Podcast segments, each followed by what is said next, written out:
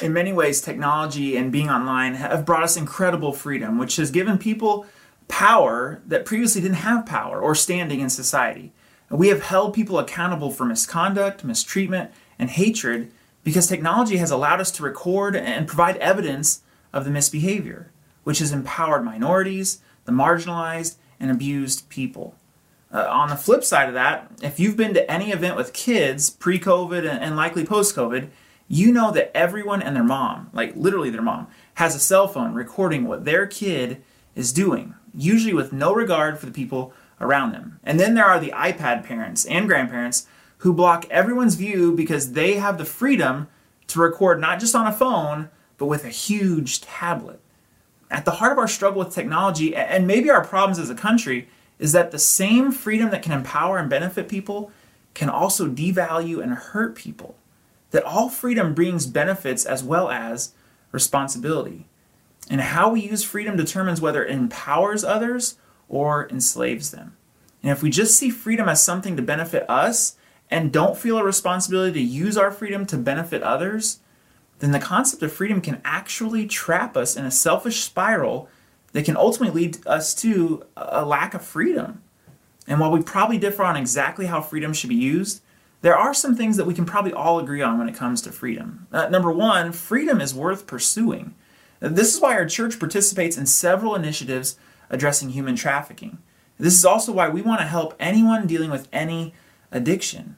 That being free is so significant that we believe freedom is worth pursuing. Uh, number two, freedom can be misused. Now, this could be where we start to sort of disagree because misuse can be a bit subjective. How someone uses their social media account for a cause can be interpreted differently.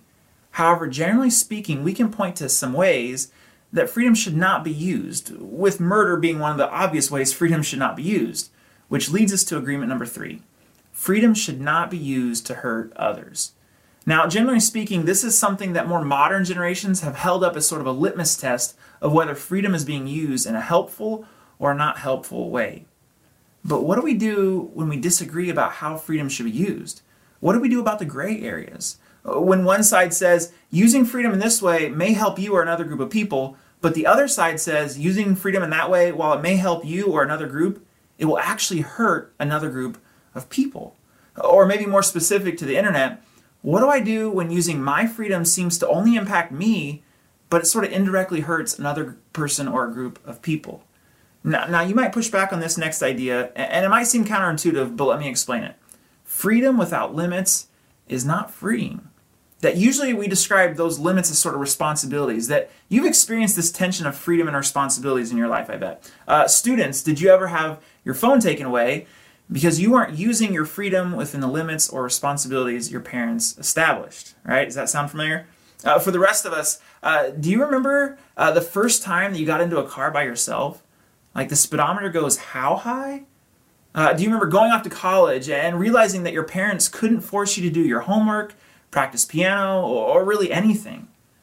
However, freedom without limits is not freeing. If you use your freedom with no limits, you can end up losing your phone, uh, dying in a horrible auto accident, or getting kicked out of college because you didn't do your homework. Freedom must be coupled with limits.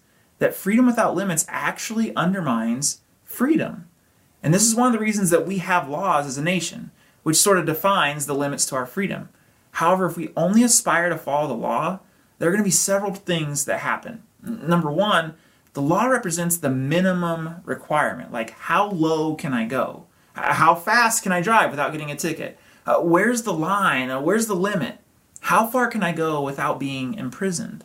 Uh, number two, the law doesn't inspire greatness, excellence, or virtue. The traffic laws are great, but traffic laws do not make better drivers. Tax laws cannot make you generous. Civil laws cannot make you civil. Freedom of speech won't make you kind. Privacy laws and online content standards cannot make you respect people online. Uh, neighborhood association rules do not make you a good neighbor. DUI laws do not inspire you to sobriety. Assault and battery laws won't make you a good husband, and a marriage license won't make you a good wife. There is no law that it will inspire you to marital faithfulness, fidelity, and intimacy. That if we leave our freedom to, to be limited only by laws, this will be a recipe for us to be as selfish as we legally can be. And in this system, freedom becomes nothing more than an exercise of power. And in the end, if it's legal, it's moral. Uh, law informs conscience instead of conscience informing law. Uh, the rich rule the poor, women are a commodity, children are victims, and everybody looks for a loophole. Isn't that great to hear? Like, you're dismissed, happy Mother's Day, have a great week. Like, that doesn't sound very hopeful, does it? We have hope not because of laws or even because we have freedom. We have hope as Jesus followers because Jesus paved a different way for us to use freedom. And the great news for all of us is that this problem is not something that a political side can legislate or not legislate with laws, in spite of which political party you might associate with.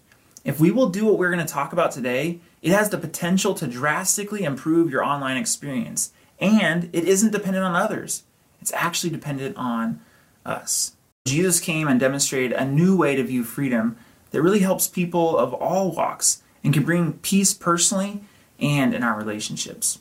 Uh, also, a guy who eventually started following Jesus named Paul, he wrote about the challenges of, view, of, of differing views of freedom that we're all going to see really applies online, but it also applies in person. Uh, Paul basically says that for Jesus followers, we have been given much from God, including our freedom. But everything that we've been given is only for us to manage. And so he tells us how we should manage our freedom.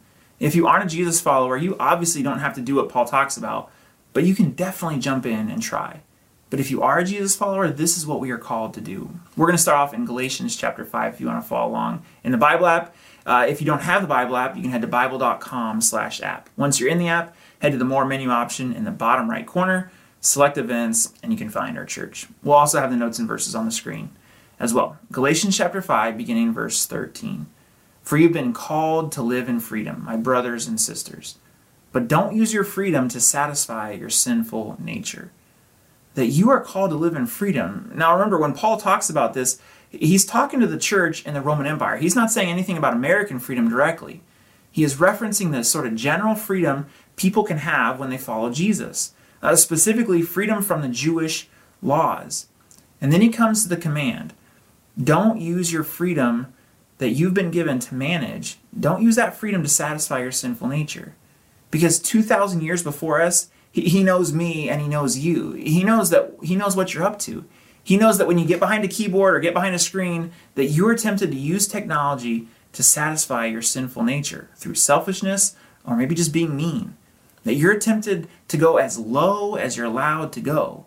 That when nobody's looking, you do the kind of things that many people do when nobody's looking that our natural tendency is to abuse our freedom and consume it on ourselves. And Paul says, but wait, you're Jesus followers. You're not supposed to leverage your freedom only for the personal benefit, for your personal benefit, to the neglect of what God has called you to do. You're supposed to do something different. Instead, use your freedom to serve one another in love. Now, think about every time you receive something for free, what is common to those experiences? Someone served you. If you think about the freedoms in America, you have troops and parents and family and workers. Uh, when you get free food, someone prepared and served the food to you. Can you imagine if just the Christians for one day used their freedom to serve others in love? Can you imagine how different our country would be? And then he takes us to one of the most common phrases in all the Bible. Uh, it, it was first stated in the Old Testament, and then Jesus came along and re-emphasized it. And then Paul said this at the, is basically at the epicenter of the behavior for Jesus followers, verse 14.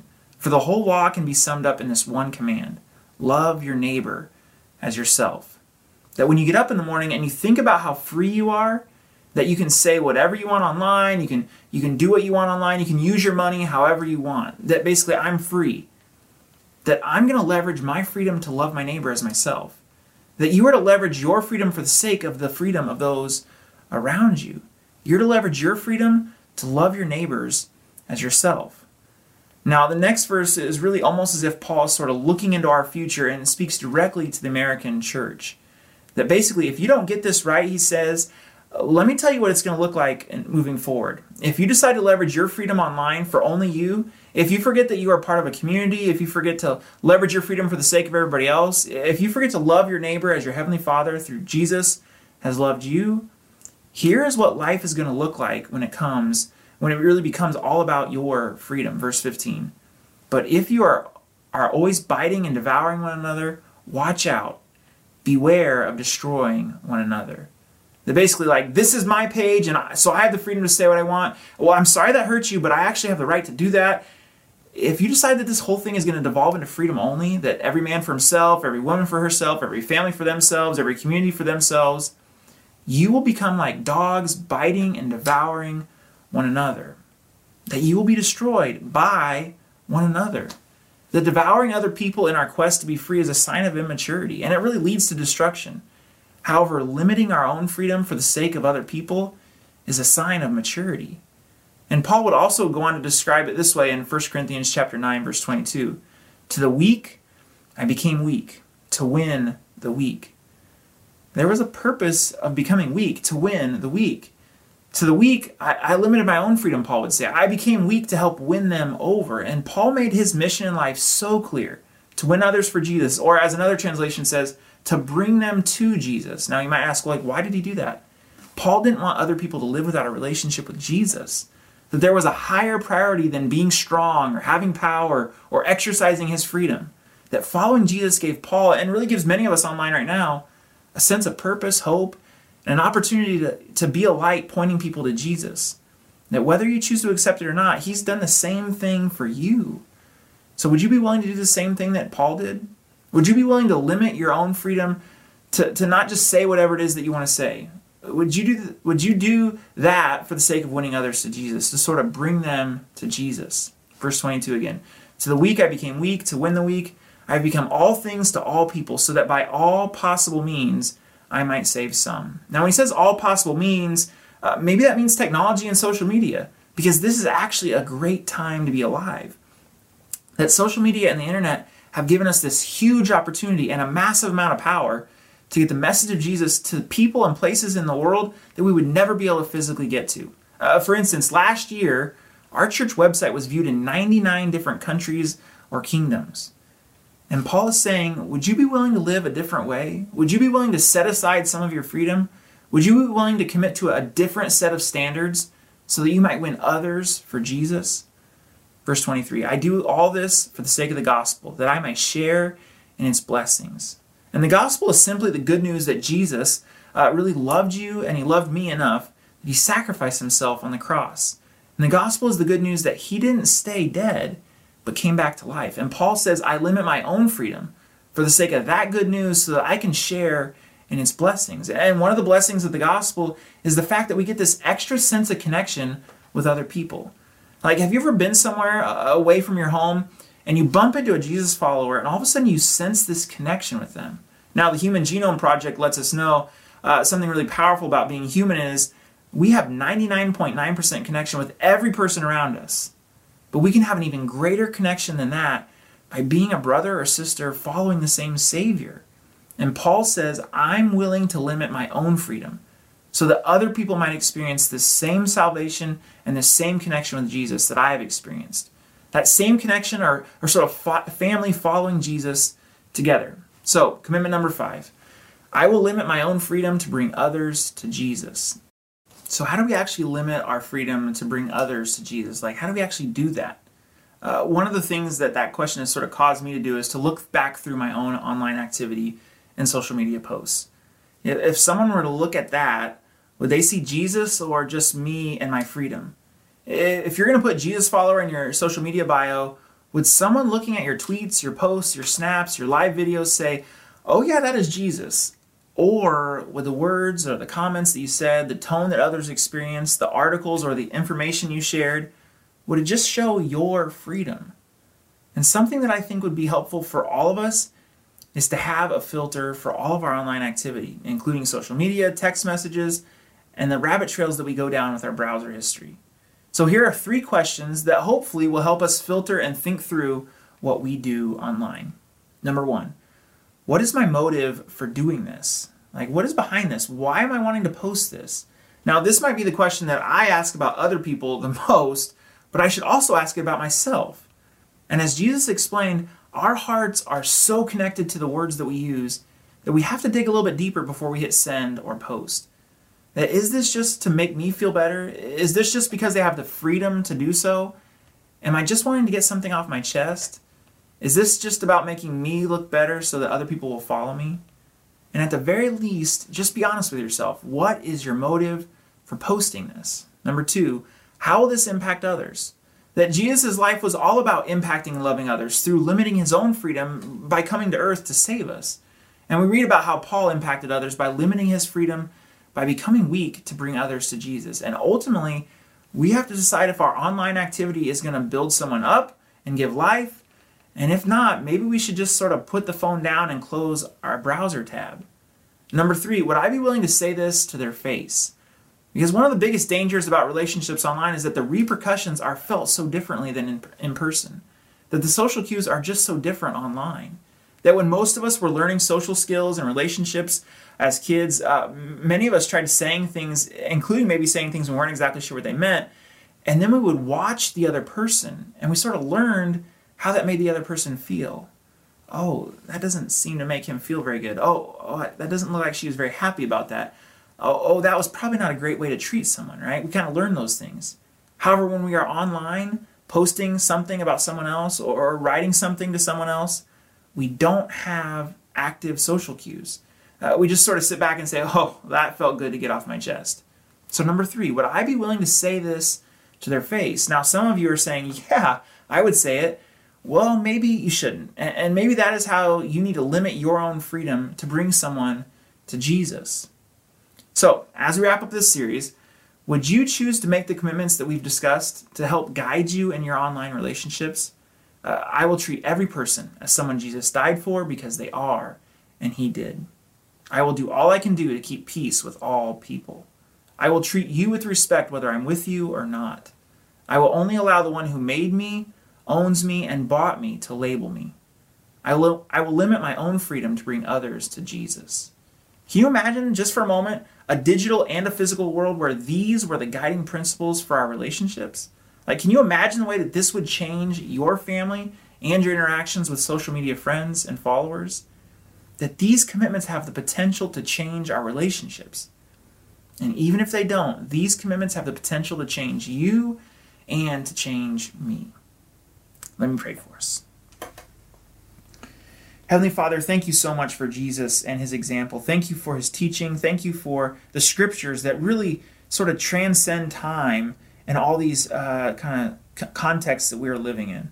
And even though there was not uh, social media and there wasn't the internet back in Jesus' time, the things that he taught and, and the scriptures really sort of speak to some of the, the, the core issues and the heart of the issue for our relationships online and for how we interact online. So, God, would you help us to think through each of these commitments? Would you help us to be willing to make these commitments? Would you help us to think through if we're really, if we really are treating people with respect, whether we're with them or not? If we're willing to love other people, if we're taking on labels and our identity from other people online rather than from you.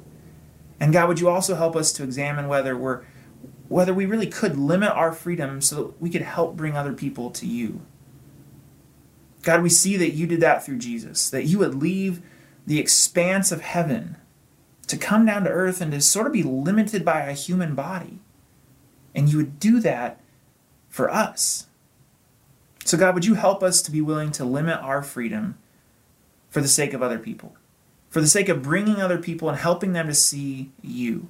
We might be able to do it and it might be okay, but if we're willing to not do it, it might help someone else. So, God, would you help us to be willing to think of other people? Would you help us to honor you in all of our relationships online and in person? We ask for your help that you would please help us to do that. It's in Jesus' name we pray. Amen.